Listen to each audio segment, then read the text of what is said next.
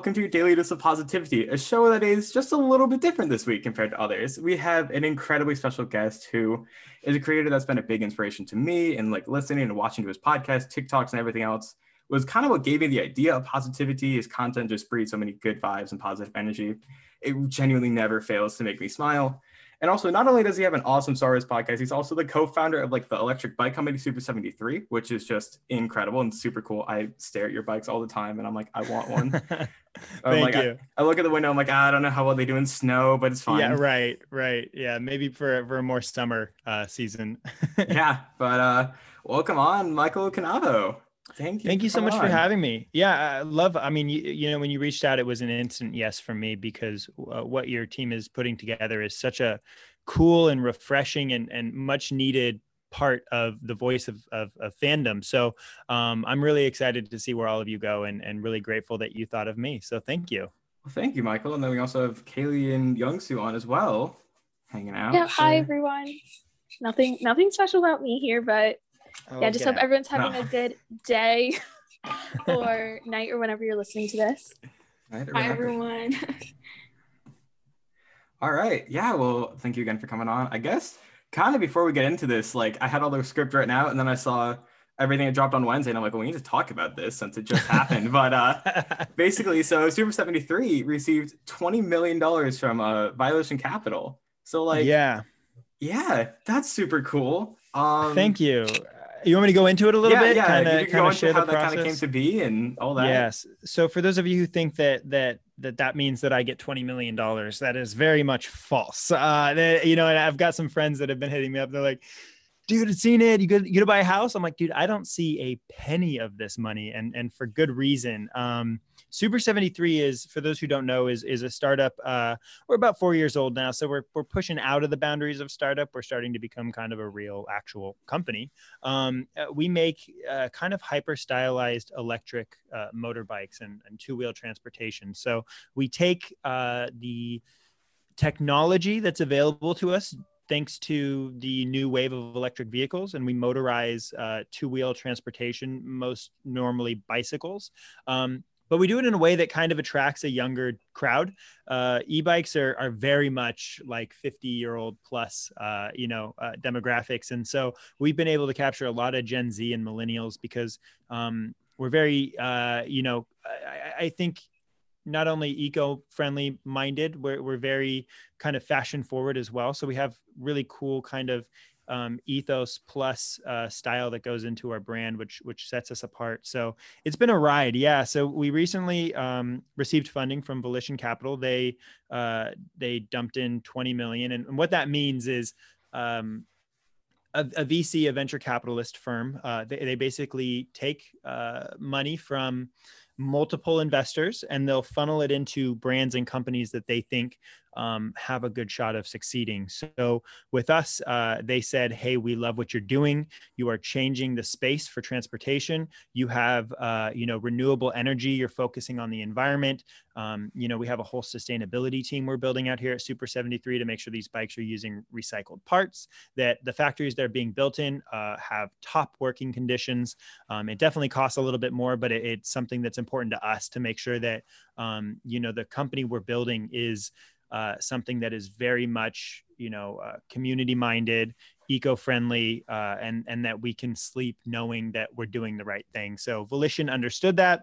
They said here's 20 million bucks not to spend freely. We we're building out the organization. Um, we're hiring probably around 50 new employees here in the us and probably wow. around 30 or 40 overseas. Uh, yeah so things are going to grow very fast for us here at super 73 and we're excited for that that's incredible. And you guys have already been growing fast. Like looking at kind of your track record, like you guys are considering you started within the last like five years, right? Like yeah, you guys are killing it. Thank you. Yeah, the, the demand is is extremely high and, and maybe too high in a lot of cases. Um, we have a, a, the the strain that's placed on the brand is too much demand and not enough supply. So um, you know, because of 2020 and the chaotic year that was, a lot of factories shut down and, and transportation slowed down. Um, so the demand for e-bikes went way up because everybody's at home. They want to get out. It's a safe way to get out. It's eco-friendly. You're not in your car. Um, you know, you get to experience the world at a time where everybody's kind of been locked inside. So um, the demand shot through the roof. We were actually up 700% from the year before, wow. um, which is very painful. It's uh, it yeah. stressed us out. We had four yeah. customer service reps, and they were receiving 10,000 emails a week. So uh, yeah, if you think your email inbox is overloaded, uh, you should check theirs. So it became a matter of of doing the best we could to keep up, and this money is going to kind of help us to meet that demand that that's been placed on our company. Yeah, That's... I feel like. Oh, sorry. No, go ahead. Go ahead. I was just gonna say, like, it's kind of like all my worlds are kind of crashing together right now because I was literally just doing um, notes for macroeconomics before we got on here. We are talking about supply and demand, but more than that, I'm also taking APES, AP Environmental Science, and like the sustainability thing I think is huge. And I really just want to compliment you on that because like we're learning a lot about like energy and stuff right now. And I'm like, oh my God, like we really need to be more sustainable. Right. I'm like telling my parents like we can't flush our pee anymore. Like we can we have to conserve water, which is a real thing. I don't know if everyone wants to do it, but like just seeing that there are ways um, to make sustainability and like transport uh, or actually I should say transport more sustainable is really, really cool. And I just want to like commend you on that. Yeah. Thank you. Yeah. You know, and, and that's, it's something that Gen Z and millennials are very much more aware of than our predecessors. And that's something that's been really important to me is, is for the past, you know, 200 to 500 years, we've been destroying our planet with no thought of consequence. And, um, you know, there, there's, there's an awareness now, especially with Gen Z. And it's why I love Gen Z so much. And, um, a lot of the work I do with marketing is utilizing Gen Z and understanding Gen Z. And, um, you know, we actually, we, we pay a bunch of TikTok creators to make our ads because um, who's more in touch with the importance of how things are advertised than the youngest generation. and So, um, you know, we're very much eco-minded in that way, where a lot of other companies in the past um, haven't cared about that because they're just concerned about the bottom line dollar. Um, there's incentives now that you know the U.S. and other countries are starting to bring in that uh, really help to empower us to create a more environmentally friendly brand than let's say ford or honda or um, you know toyota who have been around for a long time and they're kind of relying on these old ways of doing things um, because we're new we're able to kind of pivot and be more nimble with it i guess you could say for sure. And I'm really jazzed from that video of the Super 73 hover bike. I think that'll be a very good advancement. and I'm very excited to see where that goes. Yeah. I mean, that was me just inserting a little bit of that kind of sci fi love back into the brand. Oh yeah, for sure. That was so cool. Joel McHale was that like that was also that was a hilarious like and really good way to announce that that was awesome. Thank you. Yeah, he's he's been a great friend of the company, and it's it's kind of another thing we we get the opportunity to work with a lot of celebrities because um, you know they're far more environmentally minded than than most other people uh, i think than definitely most consumers and business people. Uh, celebrities understand the impact of um, you know the the technology on the environment because every celebrity is kind of looking for that way to give back because they've received so much. And, and people like joel mchale and will smith and you know Swae Lee and and asap rocky are like let me jump on this because i see this as not only helping the environment but helping me to show people that i care about the environment. So so it's been interesting yeah. and, and fun. Absolutely dude. Like it's been so cool to see like i love all the tiktoks and all the like videos that post too. I'm like it's like Raku has got the lightsaber bike now. Like the bachelor's got a bike. It's so cool to see all of that. Thank you. Thank you. Yeah me yeah. too. Yeah. I think uh changing gears a little bit but uh basically to start off, for those who haven't maybe listened or really heard about you, how would you describe the Rexing Around, the podcast, community, network, and all that? Yeah, so um, Rexing Around is something I started because I was too nervous to put my Star Wars costumes on my personal Instagram. Um, I wanted to hide it away from my real world. I wanted to hide it away from my friends, my business, you know, connections. Um, because it's it's it's weird. I don't care how you put it. Um, looking on the outside in for somebody who doesn't understand what Star Wars is or doesn't understand this community, they say that's weird. And that was something in the beginning that was very, I think, important to me. It mattered to me for some reason. And, and looking back, it's hilarious that that mattered to me because of how things have gone, but it did. And so I started Rexing around, and it was basically, um, you know, kind of a, mix between horsing around, goofing around, clowning around. I was like, let's do Rexing around. Uh, it's kind of like messing around. Um, and uh, I just started posting my journey. And I was kind of the first um, you know armored cosplayer who was doing that. Um, nobody was really showing behind the scenes on like hey how do you get a helmet? How do you build armor? So i started showing that and i started vlogging and my vlogs were getting you know 100000 to 300000 in some case you know 700000 views. And um and i was like oh okay there's there's something here. I should probably pursue this. Um, but i never felt like it was sort of an influencer play i don't uh, necessarily associate myself with that because I have nothing to gain from selling merch or products through Rexing Around. It's all about the community. So for me, it was always how can I get Star Wars friends? I had no Star Wars friends in real life. So I was like, I want to attract Star Wars friends. Um, I joined one of the costume clubs, uh, you know, the 501st, and um, I met just some of my best friends in the whole world. I, I, met, you know, the Greg and Taylor, who I do the podcast with. Um, you know, everybody in my life, all the groomsmen at my wedding were basically from the Star Wars community, and so um, it suddenly became that oh well now i am rexing around and my site account is michael canavo um, my persona kind of became this and you know we would go to disneyland and every no joke when Galaxy's Edge opened, every five minutes we were taking selfies with people. And it wasn't like, hey, can I get a picture? Have a good day. It was, hey, can I get a picture? And I'd say, yeah, tag along. And then by the end of the night at Galaxy's Edge, we'd have a, a pack of 20 to 30 people because it's all about the community. And, and so the podcast kind of started from that. It was, um, I didn't see a podcast that was focused on promoting good vibes and positivity. Um, you know, I, I, looked around the Star Wars space and it was really lacking. So I was like, well, I'll just mm-hmm.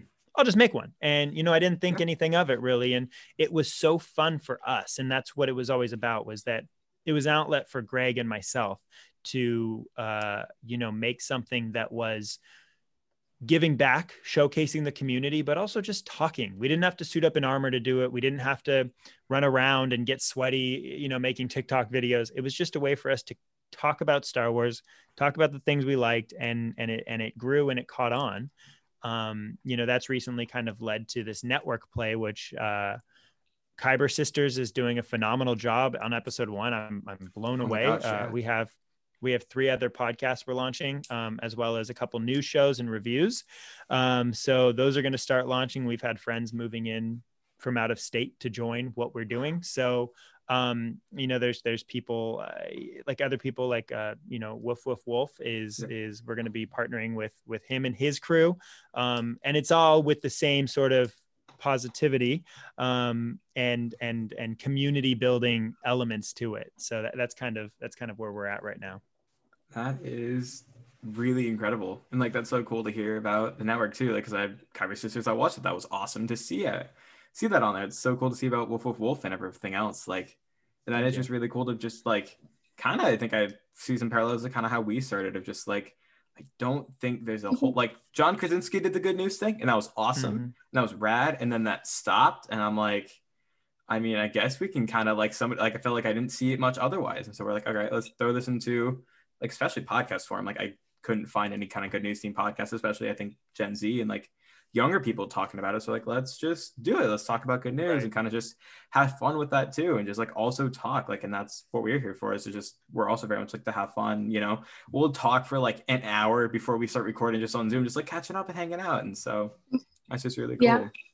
Yeah, I mean, I first want to say like I'm very jealous that you've been to Galaxy's Edge because my family is like a huge Disney World family, and my brothers especially are like very intense Star Wars fans. I probably shouldn't be saying this, like I'm not really one, but I appreciate it. And like we've been dying to go down there and see Galaxy's Edge. But yeah, just like the community thing, I think is huge, especially like Gen Z for whatever reason, not to like hate on it. That's my generation, but I feel like we always like to tackle the big issues, the deep issues. And that's obviously very important. And I'm glad that there are people doing that. But like you need some positivity in your life as well. And you need, again, that community to kind of gather around and like i would have never met these people had it mm-hmm. not been yeah. uh, for this podcast bringing us together and so it's been really cool to see that and even though we don't have a huge following it's been really nice to see kind of our instagram grow a little bit and like we find all these like cool interesting stories like the paris cares we've been like following this like six year old girl as she like yeah. takes well not takes over the world but she just like grows her mission and so it's been really yeah. cool to see that and just like bring something i mean it's not really new to the table but bring something like out from under the dark and, and i think it's really cool how um, people will just um, talk to each other and kind of find the interest that you guys have and, you know, in my case, I'm a really big politics um, junk person. So um, I've met really good friends throughout, you know, making connections with um, different organizations or like um, podcast people that talks about politics. And I think it's, it's just a really good way to express yourself and kind of get into, um, you know, a new group of people, I would say. Yeah, absolutely. And and I, I like I said, I, I, do a lot of like independent studying on um, Gen Z, and it's weird to say, but I'll kind of explain why I think that's so important. Um, Gen Z was the first, the truly the first generation to grow up with uh, interconnectivity from the time that you could talk to walk to um, you know now you're you're all you know getting into college and, and graduating college and um, so I'm super interested by that because I didn't have a phone. Um, I had like a little Nokia brick um, through high school, but it only had the ability to make calls, texts, and play Pong.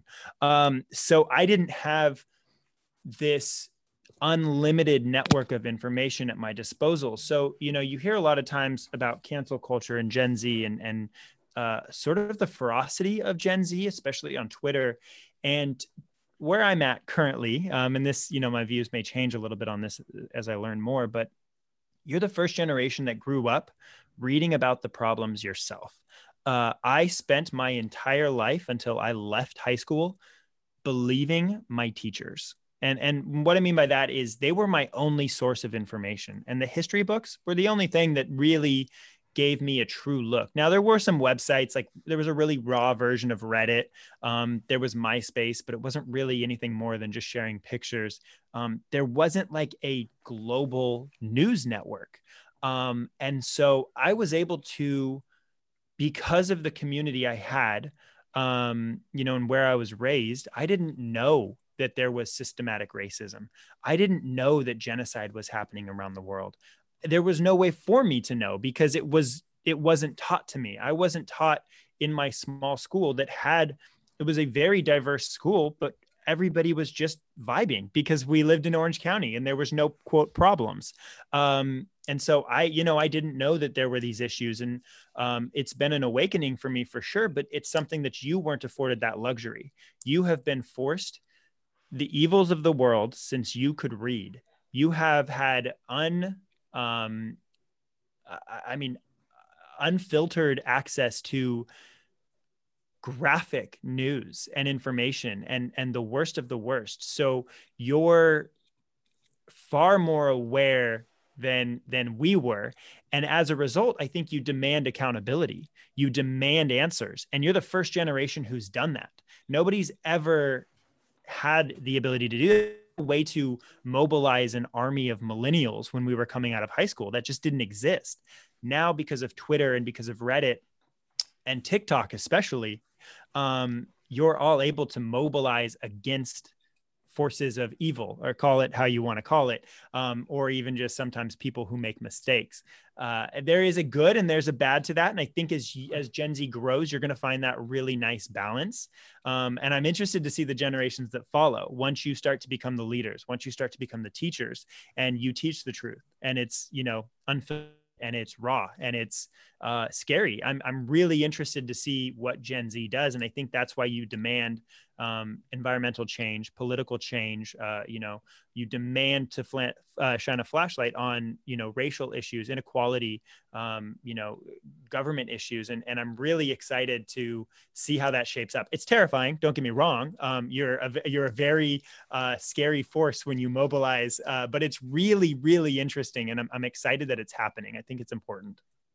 Yeah. For sure. Yeah. And I mean, there's always, like you were saying, there's a balance. And I think sometimes it can definitely be overwhelming. You know, you open Instagram these days and all the stories are just infographics of all the like horrible things that are happening mm-hmm. in the mm-hmm. world. And I'm glad that they're there because I think it's important to educate yourself about them and learn about them but at the same time you're just like scrolling through this and it can become very just like overwhelming and like how am i you know sitting in my living room supposed to tackle right. all these issues so i think it's important to also highlight the good things even if they are little and yeah. not to like to the horn of this podcast again but like we tend to kind of try and take these bad things that have happened and find like the good in them like covid has been an awful thing and yet so many of our stories relate back to good things that have happened because of COVID. And so I think it's nice to, yes, tackle these issues, but also, you know, shine a light on the good things that are happening so that you don't get too bogged down in all the mm-hmm. negative because that can happen very easily. And that's what I love about you guys. I think that's yeah. so necessary. Thank you. And even you guys, like I have you have had episodes where you've tackled like really like hardcore issues or like bigger issues in Star Wars and the grander community of things. And I've still laughed out loud just for like because of even like even when you talk about it, you can find ways to like edit stuff to make me still kind of smile and laugh through that. And Thank you. It's such a balancing act, and I think that's kind of we are the supplements. I think to all of the Instagram infographics. Like we are. I think that's kind of where it is. It's like I think there's a world where there's a happy medium between right keeping yourself really educated, informed, working on big issues, and also being like, you know what, there is still good stuff going on too, because it can get really cynical if you I think if you mm-hmm. get too deep. And so that's where you a, get, you know, you get depression, you get yeah. like because it, it feels like there's no way you can win. And I think that's why, you know, your crew is so important. Thank you. Yeah. And kind of your show as well. And like I think to talk a bit more about that, like I think you've definitely talked a lot about how I came to be, but I'm really curious, like how much of a conscious choice is it to really keep like because i think your community is really positive i think you talk about mm. negative stuff but i think like that can come up but i think you still really keep it like the people are positive and I think really welcoming. Like I've been through your Discord before. I want to be more trying to be more active in like Greg or the Rex in our Discord or whatever. And like the people are so super kind. And I think that's the whole thing is that like you still build a positive community that can tackle big issues that can also just kind of have joy and spend time like being, you know, excited about something like Star Wars. Like is a fun thing to be excited about when it can be happy and positive. And like right.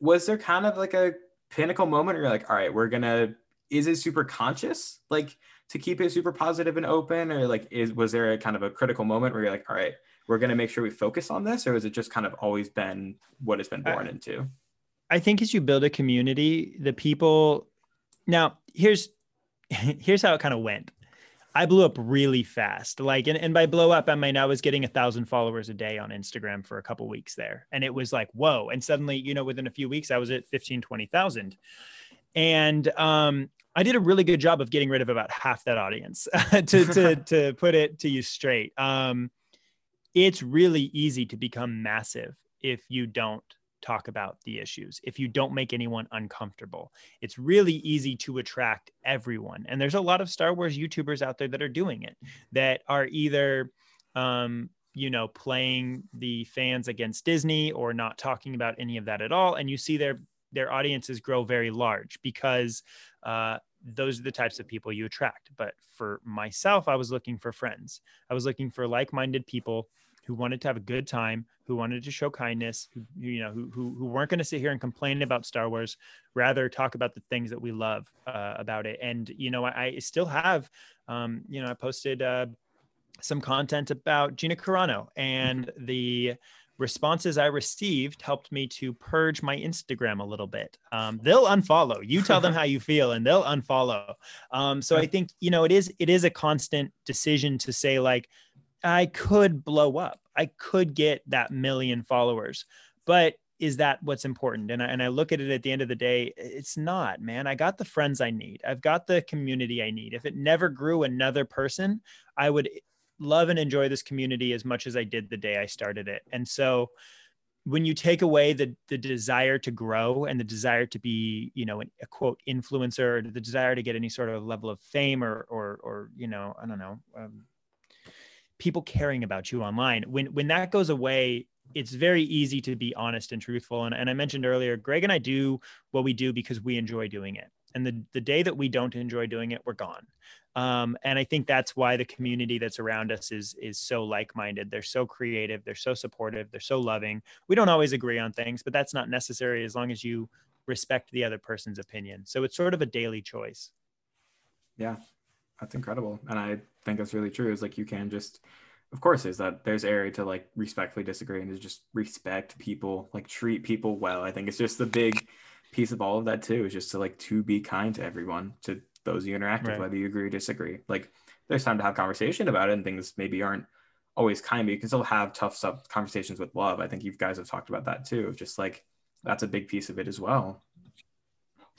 Uh, d- definitely, and and you know I'll kind of peel the curtain back even more, um, in something I, I kind of rarely do, but um, you know I talk a little bit even about religion and mm-hmm. um, you know and and and and that whole world, and and I was raised um, very conservative Christian, and my entire life I just assumed that hey this is how things are now I was lucky enough to have parents that said, no, it's about love. It's about love. It's about love. Keep loving each other. And so, you know, I had really wonderful, when you say Christian now in America, it, it harkens back to the storming of the Capitol, honestly. And that's, that's kind of, that's kind of unfortunate, but it's where we're at. And so as a result, I saw as, as kind of things became divided, I did a whole episode about um, faith and religion and how um, you know i identify with those things and that's i mean you want to talk about being terrified making that sort of video was the day that i decided this could end up being the end of what I do online because you just don't know. You don't know how people are going to receive it. But I spoke from the heart and I got more support from that episode than I've ever gotten before from atheists, from, you know, uh, Hindus, from Muslims, from Catholics, from Christians. It was across the board. Uh, my mom even texted me and said, I'm proud of you, which was really sweet. Um, yeah. And, and I think it just goes to show you, it's like, Hey, it's not, it, it, it's, it's, it's the evil in people that causes this sort of divide among us and so when they wear this banner of christian or extremist or, or you know alt right or whatever you want to call it it's the anger and it's it's sin that's in them that causes them to hate and to judge. And it's so tragic but you know it is something that is worth fighting against. And so that's why i was like i'm going to say what i need to say. And you know what? It the the place that I felt the most pain from that, the place that I felt that I was being disregarded and cast away more than anything else was my own church at the time, which ended up in me leaving and being done with that and saying, mm, "This isn't right. This isn't what it's supposed to be. So I'm not going to be a part of this anymore." Um, you know, which was painful because it was something I relied on. I met my wife there, uh, and my wife ended up, you know, leaving too uh, the the that church because I, I, don't think that they're evil there. I, I don't at all, but I think that that that scared them so much from their little kind of bubble of of, of comfort um, that it it was sort of like it needed to happen. Um, so it's been an interesting year for me too, just trying to maintain positivity as I've lost a lot of pillars in my life that I thought were absolute truth, you know? Yeah, I completely agree. I think you see, I think you saw a lot of that. I think even over the summer, I think there's been a lot of just conversations I think being unearthed, opened up, shifted, and being brought a lot more to the surface now because of everything that's happened in the last year than right.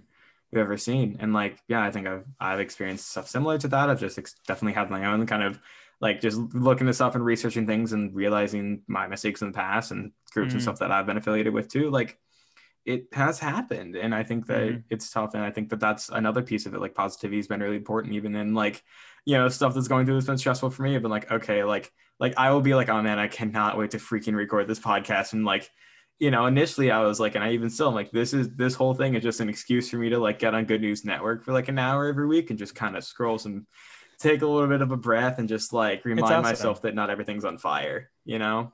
And that's important. Been, yeah yeah, and I do want to say it's really refreshing to hear you say that you, you know, you said things because you believed in them. And you just wanted to speak your mind and like you're doing it because you enjoy it. Because I think, and I know you're kind of like straying away from not really the influencer title, but you see a lot of people with huge followings who just get burned out and they leave their platforms and stuff because it becomes much more of a business and like mm-hmm. creating what they think others want versus like what they actually enjoy. And that's like something that's scary to me. I don't necessarily want to become an influencer, but I like I worry that, you know, I'm going to become consumed with whatever work I choose to do and like I always want to enjoy what I do. So hearing you say that like I'm just doing it cuz I enjoy it, I think is really important and really nice to hear as well.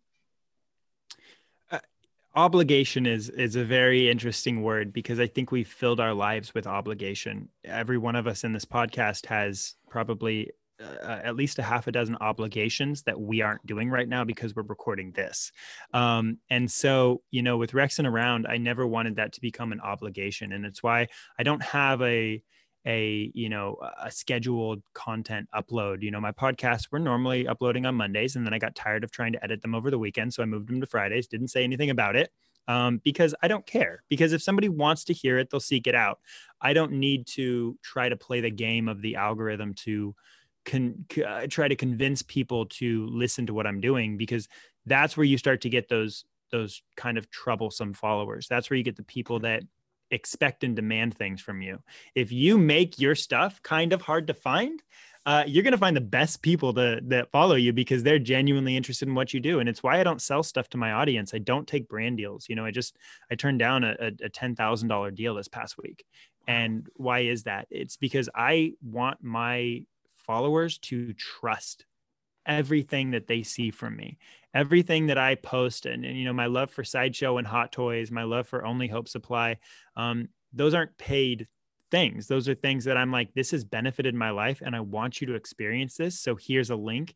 You know, here's a code. Sometimes I get codes from these these small businesses, um, but it's it's never a matter of I, I I don't make any money doing this because it's not about the money. It's not about it being a job or an obligation. It's about me sharing things I like with you and you sharing things you like with me. I feel like very similarly about this podcast. I just applied to college and I, I've told everyone on here, I didn't put this on my um, application. Uh, at the time, I had other things that I'd been doing for longer that I put on my activity section. And to anyone out there who's applying to college right now, they probably think I'm insane because there are kids who go out and start podcasts and start nonprofits just so that they can put it on their resume. But for me, this was never about it. It was that it was about, um, just like enjoying myself and like having this time where I talk to these people who we just focus on like good things and they don't know like the crazy stuff that's going on in my life and like the drama and the like hard things. And so it's always been like about the fun for me really with this. And like I got into college without it. It wasn't something that I regret not doing. And it wasn't because I was ashamed of the podcast or didn't want to put it out there. Never went on there. And I think it was better that way because I think it would have stressed me out a lot more to like mm. really push this become more successful so that it looks more impressive or whatever. And so doing things for fun, I think, is always super important. Yeah. Love that. I think same here. Genuinely, I think it's very much in like that makes me so happy too. It's just like we all kind of come to this with the same headspace of just like let's just have fun. Let's just talk about good news. Let's just like be friends and record it and put it out on the internet for whatever reason. Just like let's just talk good news for an hour, right? Like and it makes it so much more fulfilling. Like I really haven't felt any kind of like burnout from this. I haven't felt like a week where I'm like, I don't want to Google good news this week because that's mm. like because that's not like an obligation. I think kind of what you were saying is that it is so much more just like a I really need this right now, and like I'll do it on my own time. I'll it's like I have Good News Network bookmarked on my computer, and you know, like I think there's balance. We'll have like tough conversations even like in class. Like we've been reading kind of some really tough books, so you know, like racial issues and like being black in America, which are very important issues and really like good stuff to talk about. We've had a lot of in-depth discussions, but like, you know, I'm working on balancing that. Like I'll do a lot of research on that. And then there'll be a day where like I and then I'll hit like new tab. And I was like scroll through good news headlines or like read a small article and be like, right, just to balance that. Like it's not been like ah, I gotta look at good news now. Uh, dang it! Like it's never been like that kind of response to it. And I think that just is genuinely what makes me really mm-hmm. love this whole thing. That's great. I, I, love what you guys are doing, and, and and it doesn't mean that you're not focused mm-hmm. on the issues. Yeah. You you are, and, and you're doing it in a healthy way that allows you to balance. And I'll bet you that your flame is going to carry much further because you are balanced with it, because you are kind of taking the good and then focusing on the bad, refreshing with the good, and then going back to attack the bad. So I think that's really important, and, and I love it. Thank you. Yeah, I think I think it's a healthy way to work on things too, and just to to kind of like there's that balance there because again, like you can get too cynical, you can get too caught up in it to even to think things through and to like make progress on even bigger issues. Like sometimes I'll get so deep into it that I can't really like I'll need to pull myself out, even like take a walk outside, look at good news, and I can come back to it on a different head and be like, okay, now I can find solutions to this stuff that I wouldn't have been able to think about earlier, just being so deep and ingrained in it. Right. Yeah.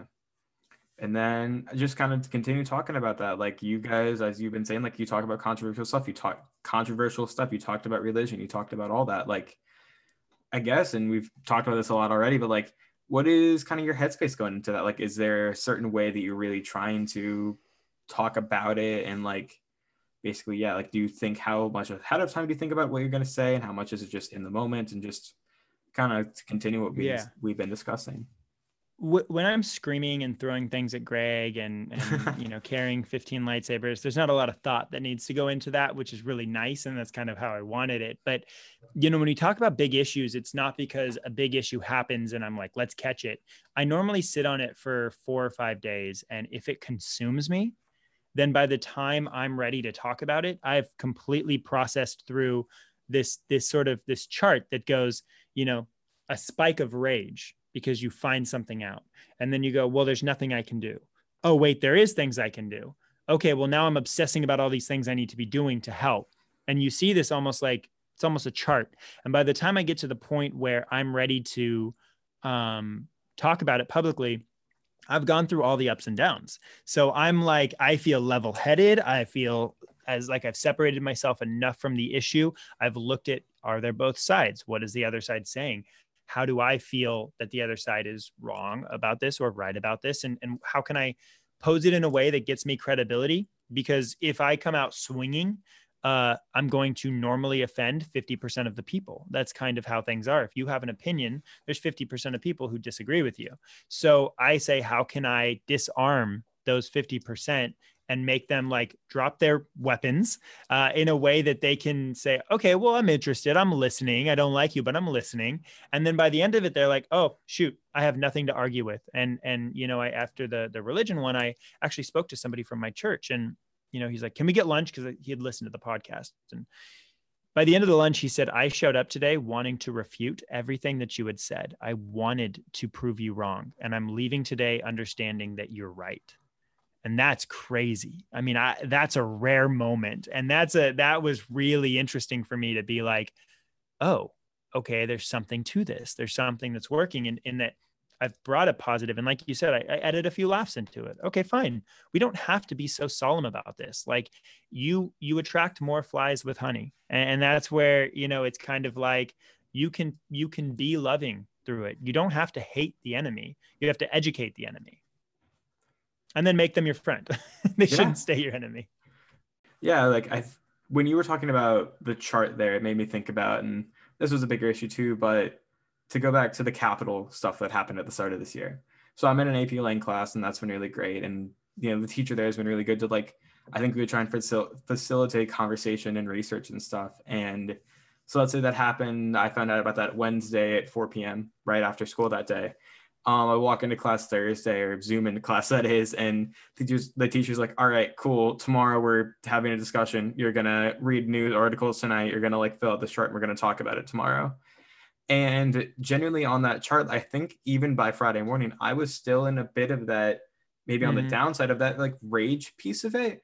And I definitely was like, I don't know what to say, how to say. I still feel really conflicted. I'm really upset about this. And that's kind of blocking myself off. And we ended up, I think, maybe going over, didn't have enough class time. So we did it on Monday.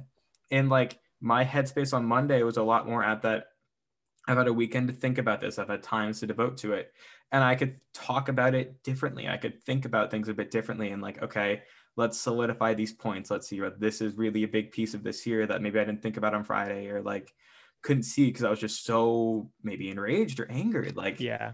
And I think that that's just kind of when you talked about that trend. I'm like, oh, I've been, I've seen myself on all the different pieces of that trend and talking about it. and you know i think and this is jumping ahead i think a little bit so i'll just kind of preface it but kindness is very important and that's something that Yeah. early on especially early on in, in like the Rexing Around days i didn't understand kindness so well i you know i've talked about this in the podcast where when i was in the costume club i was a, an elitist. I was one of those. I was like your costume's not good enough. And um, you know i kept it behind closed doors and i kept it to just texts and chats with people. And I've actually sought people out that I had that I'm certain had no idea that I was being rude to them. And I'm like, hey, just so you know, like when I started on the scene, I for some reason I was probably jealousy, didn't feel so great about you. And and I'm so glad that that I've grown and learned because now I- mean, I feel so differently about what you do, and I'm so sorry for judging you before I knew you. And and I think that that's really helped a lot. Um, you know, there's obviously things I wish I could go go back and and change, and and people that I interacted with that I just shouldn't have been interacting with. But it's about learning and growing, and and I, and I have learned and grown, and and I have like changed the way I try to influence people. Um, and it's just been such a benefit. It's been so beneficial for building relationships and making friends and making people happy, um, especially it's Star Wars. It should all be fun. Why why is there any downside of this? Absolutely. I think that's a big piece of it too. Sometimes when you like just kind of peel back the curtain, like, dude, this is like a bunch of movies and TV shows and stuff that are like meant to be something fun and light. They're meant to be escapism. George Lucas, like, you know, I was kind of like George Lucas is like, this was made for 12 year olds. And like, and not mm-hmm. to say that it can't be open to everybody, but like sometimes I think you, especially when you get people who are very demanding or very upset or very like get so angered by it. Sometimes I'm like, man, sometimes you just have to zoom out and be like, this is it's incredibly cool franchise. I'm a big fan as well, but like these are also just movies that are meant to be fun to teach, you know, basic and good lessons, but they're just meant for like kids to have a good time and those kids became adults and that's fine, but like it's still they're just meant to like make you smile and just have a good time and there can be really cool discussions about it. I think your community is a great example of like there can be really cool fun conversations about it. You can get deep, of course, but like you can just like like, man, it's Star Wars. Talk about what you love. I think right. I think on Kyber Sisters, I was listening to uh, your wife Janae and Jen Marie talk about this. Like, if there's stuff you don't like, you don't always have to like cover it, and you can just kind of talk about what you like and leave it at that. And I'm like, yeah, yeah, yeah. I think social media has made everybody think that their opinion is the opinion because everybody has their own platform and I could go on at length about that as well. Is somebody collects a couple hundred followers and suddenly they change how they act, and you're like, "Whoa, hold on there, hold on there." Like none of this is real. It doesn't matter. Um, and so you see these people breaking down these things they hate because there's others that will say you're right, and all they want to do is hear you're right. And so it kind of fuels and breeds that hatred. And and I'll talk about it from kind of a funny perspective. Um, I got beef with Hasbro, uh, and anybody oh, who's listening anybody who's listening and following me knows that uh, I beef pretty hard with Hasbro. Um, and it was because when I would complain about Hasbro, my DMs would be full of other people who were like, "Oh my gosh, finally some somebody's saying something. This corporation's not listening."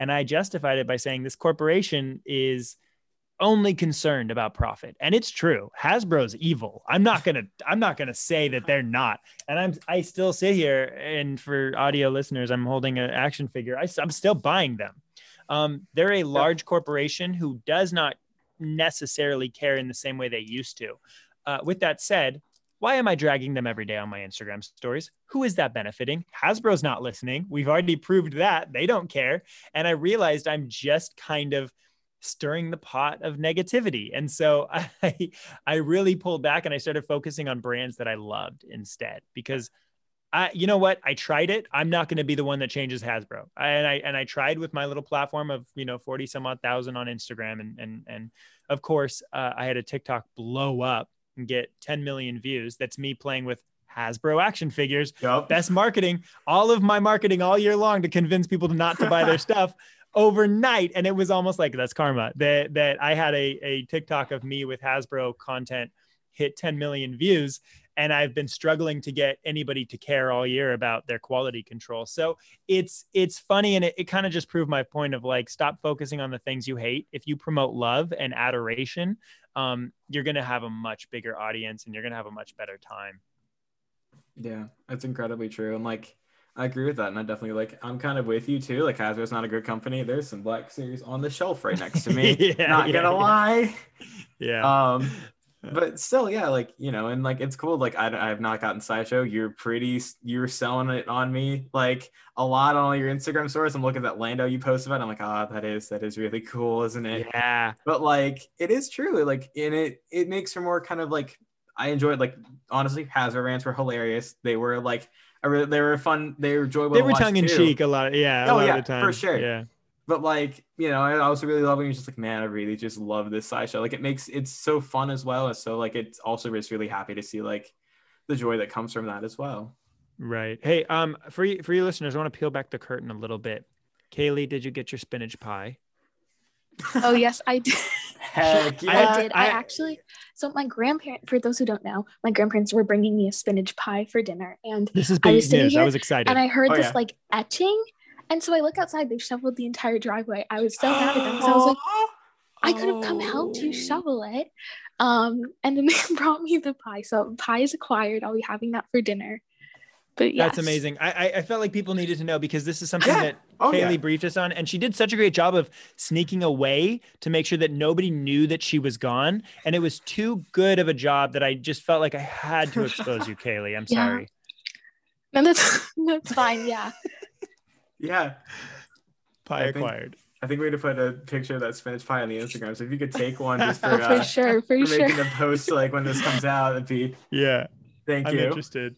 The, the Honestly, me too. pie. Honestly, if we make a cookbook, I guess that's uh that goes in there. The Yeah. things that Kaylee I gets mean- delivered during the podcast. Make it a weekly segment. Big weekly Well, segment. I mean, I've been baking every. I don't have school this week. It's February break. I've baked every single day. I'm like at the point where I need my mixer taken away from me because it's so bad.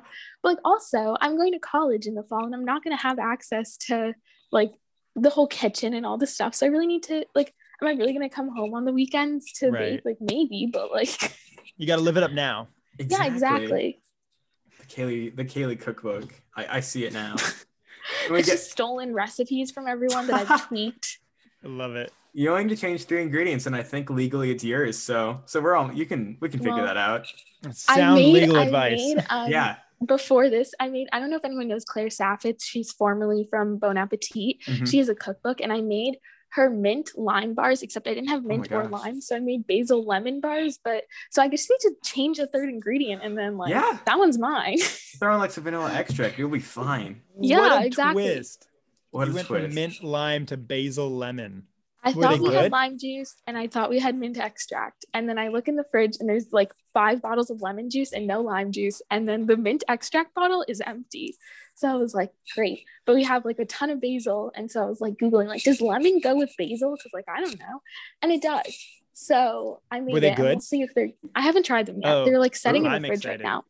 Wow, I'm what a turn of events. This has become a, a, a food It's a podcast. food cast. I'm excited about it. Man, so uh, we'll peel back the curtain just a little bit more. It's just a little side tangent. Like three episodes ago, we had actually a, uh, another guest on runs an awesome like medical kind of Instagram page, and she's become a good friend of the show. Um, and she brought on her own stories. She talked about this like lizard that has a cookbook, and like we've since then, you know, this of course this lizard has an Instagram following, and Oh so my we've followed this like Lenny the lizard, and like basically it's just like this lizard in a chef hat like posted to pictures of like small food. it's a it it's like and we've like like I've commented, the lizards commented back on our post. Like it's been really cool. And so we've had this like relationship with this lizard chef, but like I like this because I'm also very much like a baking nerd, cooking ner- nerd. I made a cake today. Like Jeez. so yeah. So Look like at it- all of you. I know we're I, I we're all just chefs apparently. Is that a, like a, is that a Gen Z thing or is it just a you, a you guys thing? My mom is Um, a cook, so that's how I got this. Yeah, my well, my mom has always been like a really big chef. So is my dad. My mom more of a baker.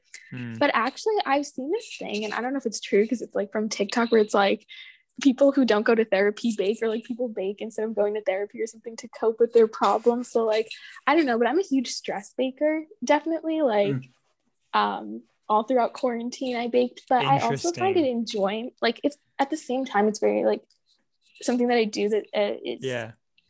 brings me joy. Losing my words here, but yeah. And so like when I don't have school and I don't really have anything else going on, it's really nice to like bake. Like I honestly enjoy the process more than I do the um actual like eating it. Like of course it's Yeah. nice to have it, Same but here. yeah. Well, it's interesting because when I grad I graduated in 2009, um, high school, and um, it just it's it actually hurts to say. And you know, I always heard I always heard adults be like, "I graduated in blank." Ooh, ow, that hurts. And I I'm like, chill out, dude. But now that I'm here, I'm like, oh, I have become exactly what they are, and it does hurt. Um, but I graduated in I was 2009. six in 2009. That's what I'm saying. Same. had to- I, I- I could talk. I could talk about the terror of aging every every single day. We do a whole podcast on that, but we won't because it's really sad. But um, we when I graduated, it was the the the recession. It was the 2008 crash, and you know, it's it, it kind of I feel like it sort of gets glossed over. Um, it was bad. Like, and I didn't even realize at the time how bad it was because I just went into the world and this was the world. There were no jobs. I twirled signs for Verizon Wireless. Um, that was the only job I could find. Um, so it, it was almost like my all of my friends and, and and I we were living off the dollar menu everywhere. Like full time, we couldn't even afford to go to the grocery store. It was really interesting. And there was a time where I lived with four guys in a one bedroom um, because we like literally just couldn't you couldn't survive otherwise um, because there was just no career path no jobs nobody was hiring um, we were all pulling carts or spinning signs and um, it was interesting to to kind of see like that no nobody was baking or, or doing any of that because we were working until you know 10 or 11 at night. Um, and so we became like dollar menu connoisseurs. Uh, we would find like the best deals. And i think you know you guys investing in in the ingredients and the process of it it was much like us hunting for coupons and and it became almost like a game and it was almost therapeutic to to be like hey i only spent 57 cents at carl's jr today uh, and so it's really it's really interesting to see that difference it's a small little note i wanted to add but i'm sure that you you know if you have some older listeners they'll identify with me on that yeah it's true. It has definitely been a quarantine thing too. I read a New mm-hmm. York Times article called "My 50 pound bag of 50 pound bag of flour is gone. My sanity is not." So like, it's one of my favorite article headlines of all time. But uh, it's just like I think it's it is incredibly therapeutic, especially bread. Like I think I've seen a lot mm-hmm. of like a lot yeah. of bread baking, especially like what is almost a year ago now, which is a little bit terrifying. But like wild at the onset of it, just like all the sourdough bread, and we did that mm-hmm. too. But yeah, it's yeah. been I didn't do wild. I didn't do the sourdough, but there was a yeast shortage. I don't know if it's just my area, but I think it was like a, a widespread thing. And so right. my mom got like this giant bag of instant yeast because she couldn't find the active yeast packets there. So now I have like this giant Tupperware sitting in my freezer of yeast that I keep like trying to find recipes so I can use some. And I've barely made a dent and I've made so many things from it. But it's been wow. really nice. I feel like quarantine definitely helped me get back to my baking roots. It's always mm-hmm. something that I've done, but like quarantine happened during my junior year. So I was like mm. fully just like doing stuff all the time, didn't really have time for it. And so then all of a sudden it's like, well, nothing's happening. School at that point was optional. Um, and oh, so I, I just was like, let's bake. Like there's literally nothing else to do. And so ever since then, I've made it more of a priority to bake because it's just a really nice, like relaxing thing that just is something that's not connected to anything that I do that really you know means i mean it means something in my life but things that like really count or you know have mm. pressure associated to them like there's no pressure for me to bake. Like there, there's yeah. always other food in the house stuff like that which is of course a privilege to have but it's just something that like it's really it's just nice to be able to do. Yeah. Same here. It's very fun. It's just it's like it's a good hobby. I, I really do think it's a fun hobby to have. I, I, I wish that I even knew how to turn on my oven. yeah, there's a I don't know. That's a cool thing too. Is like there's so many YouTube chefs and stuff out there. Like I watch Binging with right. Babish a lot, who does like movies from film. He did the um the blue macaroons from The Mandalorian, and I want to make them now. But like it's so fun to like make baking and food and stuff like really interesting like that too. And so it's like there's so much online now. Like mm. so, and that's another just cool piece of like having the internet is like for the longest time it was, you know, cookbooks and then Food Network came out and that was really cool. And that Food Network is like game shows, but like you're still seeing like there's so many fun new ways to like learn how to cook and to get people involved and interested in it. It's really, really cool. Mm-hmm. Yeah. I grew up on Food Network actually. My mom never oh, yeah. let me like both my parents never let me um watch like SpongeBob or Disney Channel or anything growing mm. up. So I was like the weird kid who watched like Food Network and HGTV when I was like eight. So it's definitely always been like a part of me. Um, for sure. But yeah, and also your mention of like baking things or cooking things from movie shows reminded me that I actually have a Star Wars cookbook. My oh, brother's made dishes from. They, I can't remember the name, but one of it was like bacon wrapped onion rings, and the other one was like a sloppy Joe, but it was in non bread and it had like guacamole on the top. Which Wait, was is like, that is that the Galaxy's Edge cookbook? Yes, yes, it is, is actually. Those are I have that for for display purposes. I I've never I don't think I've ever even opened it, but it looks cool on my shelf. it does. It's a cool looking cookbook. Yeah, yeah. It's yeah, the the sloppy Joe non bread whatever it was, that was good. I don't eat like anything that's not turkey or chicken, so I didn't mm. eat the bacon wrapped onion rings, but they smelled good. They like looked good. So yeah, that cookbook is pretty rad. there's also lore in it, which I think is the best piece as well. Yeah. It's like it talks about like the chef there, and it's like in Galaxy's Edge basically, and it's like it's a fun, it's a fun cookbook to have. That was an mm-hmm. early quarantine purchase for me, and yeah. got a lot of joy out of that guy. It also does look really cool on a shelf, I can confirm.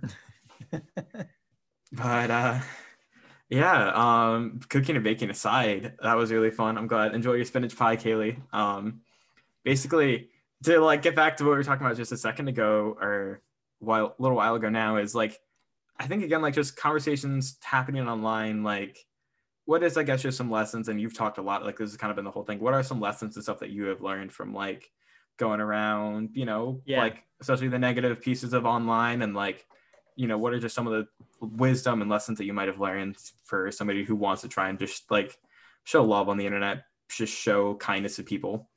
Yeah.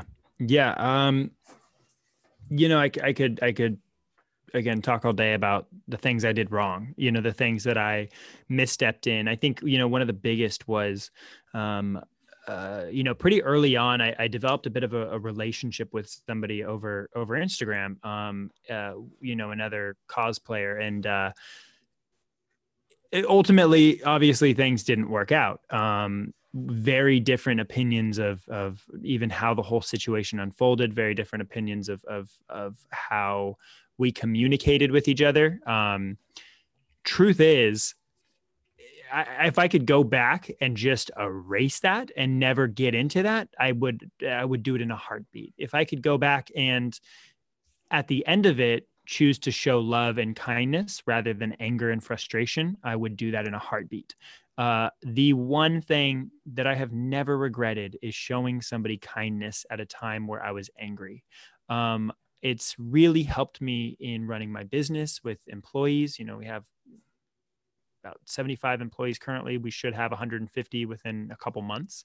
Um, and so showing kindness and learning like, hey, in those moments of anger, don't show your anger, show your empathy, show your kindness, try to put yourself in that person's shoes because, you know, the, the person I had an interference with or, or a little bit of an issue with, um, you know, went on and told their version of the story to a handful of people. And then that, you know, kind of turned some people who I could have had a great relationship with against me because, um, you know, I was angry at them too. And they were hitting me up and like, why would you do this? And I was like, well, well, it's not how things went. Here's my version of that. And, and it becomes this sort of he said, she said um, situation where if we had both just chosen kindness at any point, the entire situation would have never existed. And that's crazy to think. At any point during those conversations, if I had just said, hey, you know what? I'm not going to do this anymore. I'm sorry I hurt your feelings. I'm sorry that you don't agree with how I feel about this, but I appreciate and love you as a human being more than to let this destroy the next four years of our life. And, you know, for quite a while, it did become a problem to the point where I actually sought legal counsel because I was so concerned that this might become an issue and, and, and, um, you know, regarding libel and slander that I was like, I need to get some sort of a restraining order here. And, you know, and those things would have even been remedied much earlier on if I had just, tried to understand where the person was coming from sooner. And and as a result, I've seen that splinter and I still catch weird things from time to time that are like, oh, so and so said something about you. And I was like, what do you mean? And they're like, well, you know, here's what I saw. And I was like, that was an incident that happened four and a half, five years ago. Why is that still being brought up? And I would say it's my one issue in the community. I, I don't have bad blood with people. I don't have uh, beefs with other YouTubers. I don't have anything negative to say about people um, because it's just not worth my time. It's not worth my energy. It's not worth my platform. And if I could go back and erase the one thing, I would have a perfect record. You know, I, and there's people who don't like me for whatever reason. There's always going to be people who don't like me, but it's not it's not actually a conflict. And i think that's the biggest thing is avoid conflict. It feels empowering at the time. It feels like you're doing something like you're standing up for something. But once you get out of that that up and down of emotions and you get to that more level flat spot you're like oh well this isn't even an issue. This shouldn't even be an issue. And yet here we are bickering and, and arguing you know with people four years later because of something that somebody said uh, happened four years ago that, that it was just a disagreement. That's straight up all it was was just a disagreement. Cool go your separate ways. Um, that would be the thing if i can give anybody and if i can give you guys advice you know anything if you take anything away let the argument go.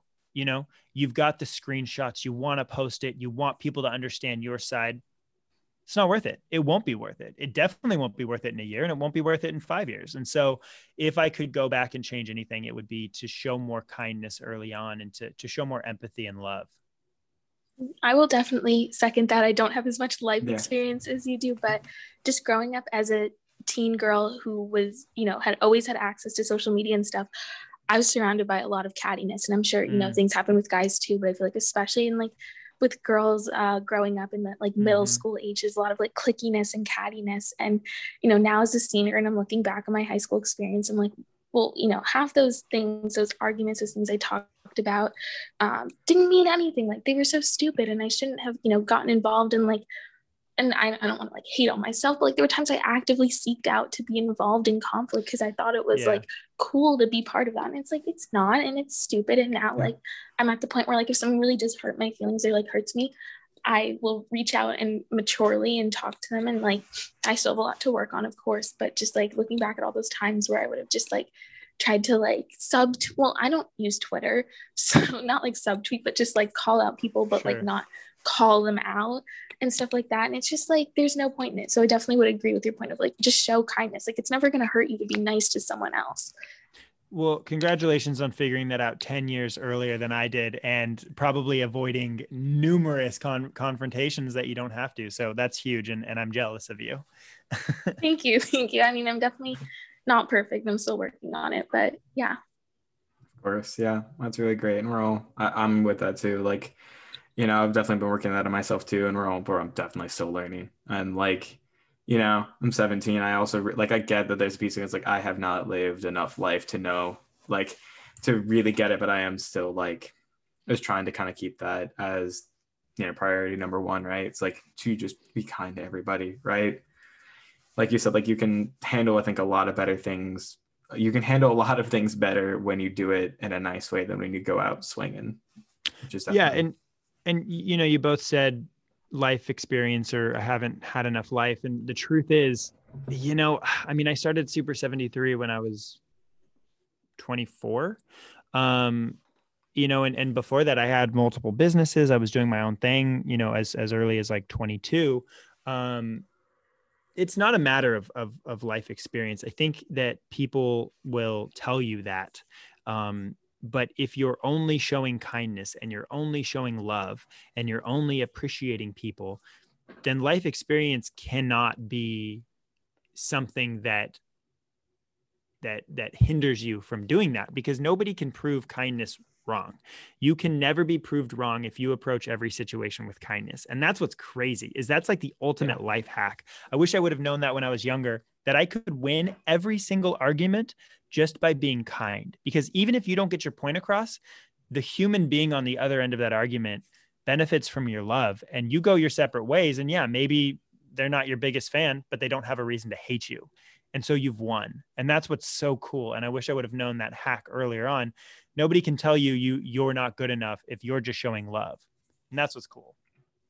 Absolutely. That is just incredible. And it is just so true and something so important to you know glad to to learn it as we're learning it as well like it is just so so important. So thank you for that. Thank you for listening. I mean i feel like you know i, I mean I, I don't know. I don't know if these things are are are you know something that that you're already well aware of. Um but you know I, I think there are people out there that that just don't think about that. They don't think about showing love because it's not necessarily as fun. And so, you know, if any of your listeners can can can glean anything from it, I'll be happy. But you know, if, if not, then it's just a good reminder. Absolutely, it really is because it's always like you can. I feel like you can never talk about stuff like that enough. Like you can never talk yeah. about showing love and being a good person to people enough. Really, just got to practice it. Yeah.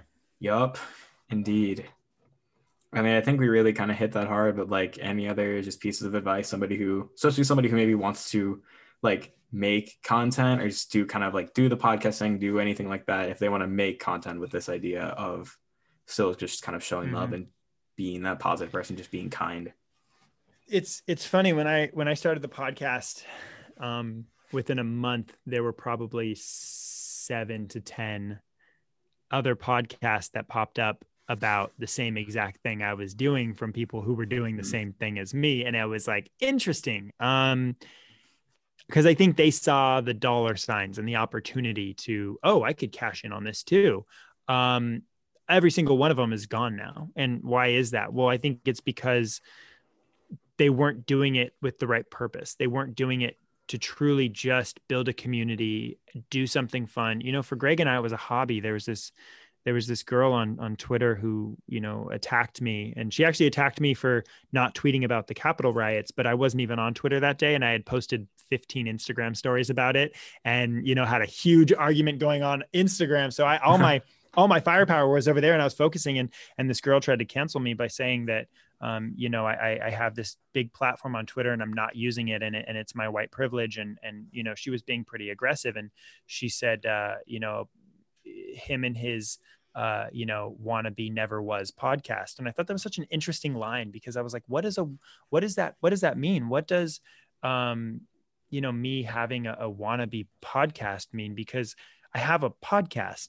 Um, and it's, you know, I'm at yeah, episode 100 or whatever. And yeah, we don't have hundreds of thousands of listeners, but that wasn't the point. The point was for us to accomplish something and that was to make a podcast and get in touch with the community and every week we open you know 10 to 15 packages from local artists and creators and we're able to showcase their art so it's become this kind of community center that everybody can in in my community can rally around. I'm not trying to break news. I'm not trying to to spoil leaks. I'm not trying to get inside information. I've never had a guest on my podcast that's in the Disney or Star Wars world, uh, you know, employment wise, because it's not about that. It's about the community. And so people will will hurl insults your way, but if you're doing it for the right reasons, they they fall on deaf ears because it's not an insult to have a small podcast. It's something that I love and I cherish. And so, um, you know, I think if you focus on those things and you go in more of that direction, you're going to find you're going to have a lot more uh, endurance to keep making podcasts because it's not about the first 10, it's about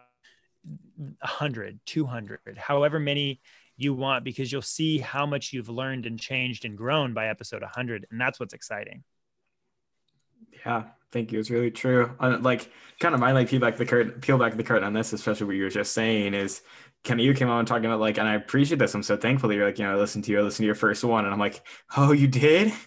Like, because there's definitely, I think, a piece of me too that goes back to listen to that. And I'm like, oh man, that was six months ago, even. Yeah. Like, and I'm like, oh, maybe might even be eight at this point, which is bonkers. But like, it was, it was in the summer. I remember. Well, duh, it was in the summer. And we're like in July. Yeah, it was like yeah. sometime it was July. kind of awkward at first. It was, but it was incredibly really awkward. I, really awkward. I cringe yeah. thinking about that episode. I cringe. Had, I mean, I cringe at my first before. ones.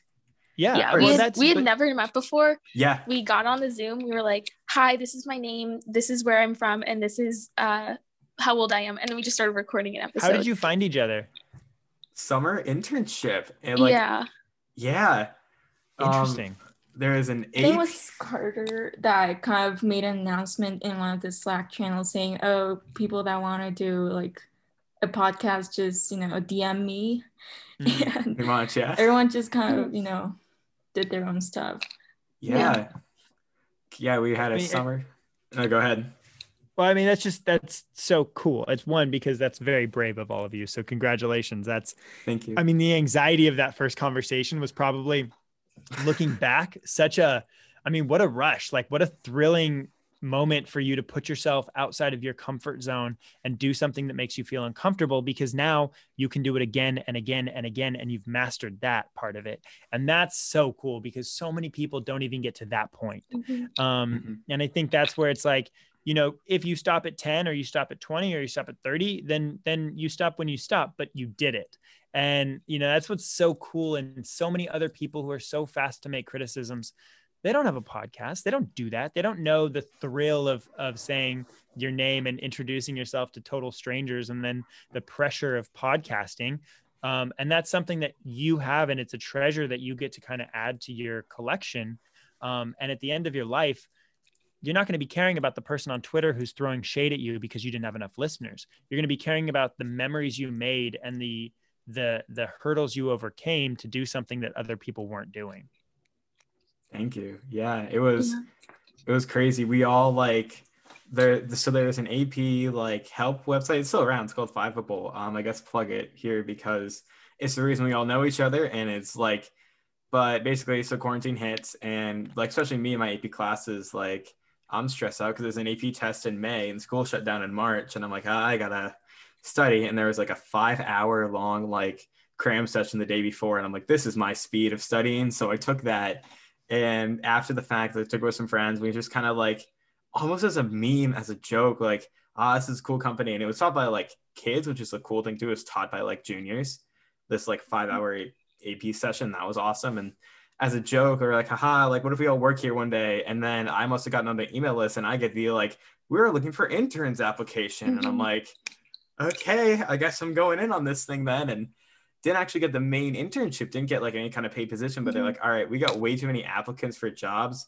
We're gonna just create a Slack channel for like 800 kids and give you like 10 weekly. It was 10 weekly assignments. It was bonkers. Like the concept wow. mm-hmm. is incredible. And so I think week three, they're like, okay, we want to do like these study breaks, and we just want you to make whatever kind of content you want, and we're just gonna put it in there.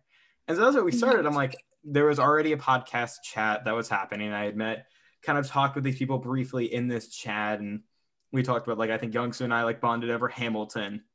Yeah, true. Like Very yeah, that was when we had like a movie night like over Zoom or whatever, and that was cool. But like, and then I threw out the idea. I'm like, hey, does anyone do a podcast? And I got 14 responses like wow. within a day, and then I promptly forgot about it for 24 hours, and I'm like, oh yeah, I should come up with a pitch for that. And I'm like, all right, you know, after watching genuinely watching Rec Center, I know we talked about this before. This watching your like be a good person episode, I'm like let's have another like let's make a good be a good person talk about good news kind of podcast and so i threw that out there and even then got like 11 responses and so we just wow. went on from there like our team and our team has definitely shrunk down and the we're on like mm-hmm. episode 20 now basically which is incredible and Amazing. i'm so happy but like our team has shrunk down to really me um kaylee and Youngsu of course and saisha are their hosts, and then chezzy is our editor like the main people and then like the graphics person still does our graphics we like October through like January, we had like a different graphic for like each season, and that was really fun. So we had like spooky cool. and then Thanksgiving and then mm-hmm. Christmas, and so it's fun to keep up with these people and just like, and that's kind of what I'm here for now too. Is like it was so mm-hmm. fun to, because we did eventually like episode one, oh stressful, no script, like we didn't know yeah. anything about each other, and then I want to say like episode three was the first time like before we started zooming where we just like somebody threw out a question like, oh, how was school or how was your day, right? and just started going from there and then that kept building and building and it was like making these personal connections and you know now like we'll talk for an hour before we record and just like catch That's up so with cool. these people yeah. it it's, really is it's yeah. really cool too because i i mean i didn't do that at 19 18 19 20 i i was playing xbox and you know twirling signs i if you are so far beyond where i was when i was your age and i'm so jealous and i wish like so desperately sometimes that I could go back and do what you guys are doing. Um, because you know, I, I met recently, or I guess a year, over a year ago now, I met Liam, um, Liam Cole. He's a, a TikToker. He was a, a pretty well-known TikToker at the time. Um, and Lucasfilm flew both of us to their headquarters to make TikToks. And I, I met this, you know, 18 year old named Liam, and he was like i want more. I don't want to just make tiktoks. I, w- I want more. I want to make meaningful content. And i just took a chance on him and i was like all right. He was living in oregon at the time. I said move down to los angeles and come work for me. And before i could even give him the official job offer he had moved. He got in his car loaded everything up left his parents house quit his job and he moved to california for a chance to do something that's important and in that moment, I said Liam is going to grow far beyond any sort of businessman or person that I'll ever be because at 19 years old, he was doing what I was nervous about doing at 25. And that is the the bullish ignorant confidence of Gen Z is one of my most favorite things because mm-hmm. you don't yeah. care. You don't care what you're up against. You don't care what the odds are. If you feel like you need to do it, you blindly do it and you succeed very often. And that's what's so cool when when when you all start getting into you know your late 20s and you're and you're starting your own businesses and you're succeeding the world is going to change every single day because of the things that you're trying to do that nobody else has tried to do before because you're so blindly confident and willing to risk everything it's really interesting really Yeah, is. I mean, I, it's really nice to hear that you like took a chance on someone like that because that's kind of what Fiveable did for us. They Mhm. didn't have this position uh, when they were looking for interns. They kind of just created it, and I was so grateful for it because my other op- uh, internship internship opportunities fell through because of COVID. I really wanted to intern at um, at the Met, and they were Mhm. like, "Nope, we're not doing that because of COVID." And so they took a chance on us, and it's obviously blossomed into so much more, at least for us, and I'm sure for other people and then just also hearing your compliments about like how Yeah. much we're doing now is really nice to hear because we always talk about like how we feel like as 16 17 year olds we're so ashamed of how little we've done when we cover these stories of kids who are like five or six who are doing a ton so it's really nice to hear from like i don't want to be offensive but an older perspective just It's like not- seeing it's fine it's fine. I'm- just like I'm- seeing how much you've done because like for me i feel like i really haven't done that much in my lifetime. You are I the internet can be a really cruel mirror. It's like a funhouse mirror where you're like wait that's me? No it's not. Don't worry. Just because you're not where somebody else is doesn't mean you're not where you're right supposed to be. And i think oh gosh i yeah i can't stress it up i'm, I'm not just blowing sunshine i am telling you that I wish I would have started a podcast when I was 19. I wish I would have started a failing company at 19. I wish I would have done anything outside of playing video games and and just making enough money to pay rent. And because of what you're doing now, you are setting yourself up. You're experiencing an entire career before your career is going to start. The average career in the US starts at 33 years old. You have the next, what is that, 10, 12, 14 years, 13 years to mess up before you actually need to start working in a career. Eh, I couldn't imagine if I had another 13 years to do stuff, the stuff I would come up with, but my mind just wasn't there. I didn't know that was a possibility. And so to hmm. see your group doing this now, you're headed for huge things and you're going to outshine me very quickly. And I'm excited to see it. Yeah. thank again, you Thank you. That is really, really means a lot to hear that from you. And like, yeah, because you're so cool. Because I've looked up to you, man, for like, you know, I've been watching you, I think I say a year and a half. It was like December 26th, Wow. 2019. It was like the day after Christmas. And I watched Wow. the Galaxy's Edge one of uh the like the the grand night of Galaxy's Edge podcast because I was going to Florida and I was going to Disney World. And I'm like, let's see what the Star Wars land's all about. And I watched you and Greg and Taylor talk about that and like immediately fell in love with you then. And like, Hmm. okay, you like honestly DMing you too, just be like, oh, let's see, maybe he'll come on. Was like the farthest like dream of a dream. Like, ah, this dude is doesn't have time for us. This dude's like running a super successful company. He's got like this big Star Wars podcast. Like, he's like, I don't want to come talk to like me and us kind of just like kids talking about good news every once in a while, and also like taco shaped Ritz crackers and other random stuff. Like, you know, and then you were coming back to me with just like one of the like was an incredibly cool experience, and then Oh, this has well- been amazing. Thank you. I, I wish I could spend my entire day talking to uh, young creative people because I think I would get a lot more joy and success out of doing that than dealing with old people who don't want to change their ways. Um, it's really exciting to see what's coming down the pipeline, and I think you know Gen Z. There's a reason why I invested. You know, I- I pay Liam to stay on the pulse. Uh, Liam gets to do whatever he wants at Super 73 because I know that Liam is going to do good things. And so to have a 19 year old on staff that's telling me, like, mm, this doesn't have the right tone, this isn't said right, we need to focus here. I take a lot to heart. And now a 19 year old is making big decisions at an electric motorbike company that just raised $20 million. And so it's like each one of you has the ability to go do that. And that's what's really exciting. And I think brands are starting to understand that they're starting to understand they need to be more aware of, of the generation coming so yeah I'm, I'm honored you have me on and, and i'm grateful for your time Thank you. I'm grateful for yours, dude. This has been incredible. Yeah. please incredible for me as well i'm this was a lot of fun most fun i had today wow. Well, thank you. I think I can say the same. I had like two tests and quizzes and classes, and school's Gross. great. Great. You know, we had some good discussions, Socratic circles, but like a lot of essays and stuff. This has been the glad I highlight of my barely glad I barely squeaked above the essays. oh no, you're much higher above the no, essays. I'm kidding. I'm kidding. I'm kidding. yeah. Wow. Thank you. I mean, honestly, like you said, like I could go for eight more hours too, but uh just to be for your time, for everything else, we all got a lot of things. Um, kind of to wrap up here, Michael, where can people find you? Like on the internet, whatever you do, any of that. Yeah. So my home address is no, I'm kidding. Uh, I am on all socials at Rexin underscore around. Pretty simple. R E X I N underscore around. Uh, and you can find my company at Super 73, pretty much anywhere. Just Super and the number 73. Awesome. Yeah. That's been please like I commend of you listening, like check it out. It just will bring you so much joy and makes me smile. Like TikTok's podcast, your posts, seeing the network, I'm so jazzed to see everything coming up with that. Like big I feel like big things are coming on your front a lot and I'm excited to see where it all goes. Thank you. I really appreciate that. And and same for all of you. It's it's cool to to see this happen. And I'm gonna be following your careers with great interest. Thank you. Yeah, I'll let you I'll let you know if I have any ideas for Super 73 and I'll I'll come by. Heck yeah. I'll take them. Dude, one day maybe. If I ever go to California, because it's been a, it's been a hot minute since I've been over there.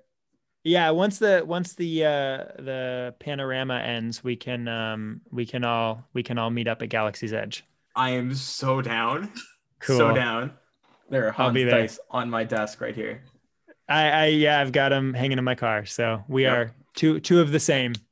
Indeed. Yeah, I Cool. think uh Kayla Youngsu, where can people find you if you got anything else to plug? Nothing. I never have anything to plug. I'm not not doing anything too You're- you're interesting at the moment. Your new baking podcast. yes. yeah, one day actually. No, I'm not. I'll go on a quick little tangent. I do want to start like a, a baking website where it's literally just the recipes. Because the thing that annoys me so much is when you click on a recipe and there's like a story Gosh. about their life, and it's like, okay, like that's meaningful to you, but like I just want to know like what I need to do. So maybe in the future, one day we'll have like a website where it's like just the just the recipes. But for now, not really doing anything. To oh, I will plug though. Do a crossword puzzle. Um, this whole week I think I've like aged like 40 years because I started reading books and like doing crossword puzzles. So do a crossword puzzle. They're kind of fun and like I Love it. enjoy them. I feel like I get smarter when I do them. So that's like my plug. It's not even Yeah. a plug. There's a mini crossword puzzle on I think the New York Times website. I'm pretty sure it's free. We do Mhm. I do we'll do it in my AP Lang class to like start the class off sometimes. And uh so yeah, I'll, the I'll cro- the second that. crossword the crossword puzzle industry has a boom this week in interest and they're like where did this come from why do people care about crossword puzzles it's not 1920 anymore Yeah.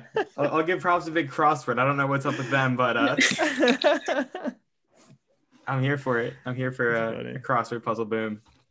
Great on uh, road trips. Not that those are happening at all, but uh, I hard recommend Sudoku books, crossword books on like road trips. Very fun. But uh, yeah, uh, Young City, do you have anything? Any place we can find you? Uh, yeah, you can find me on Instagram at youngsokim0404. Um, I don't have anything to plug. Just you know, spread positivity. Um, stay safe. Wear your masks, and you know, have fun.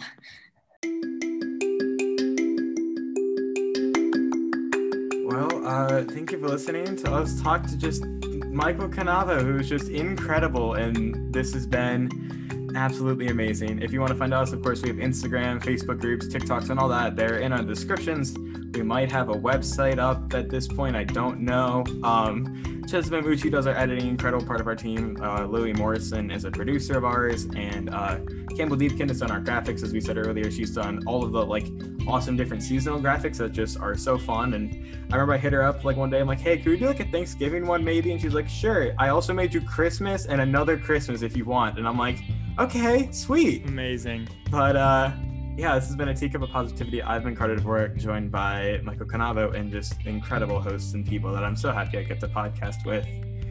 Um, yeah, Kaylee Richmond, Young Soo Kim, thank you. And thank you for coming on, Michael, again. This has been just the best. thank So, you for having me everyone i appreciate it and really stoked on what you're all doing We're stoked on what you're doing too. Until next episode. Bye. Bye. Bye, everyone.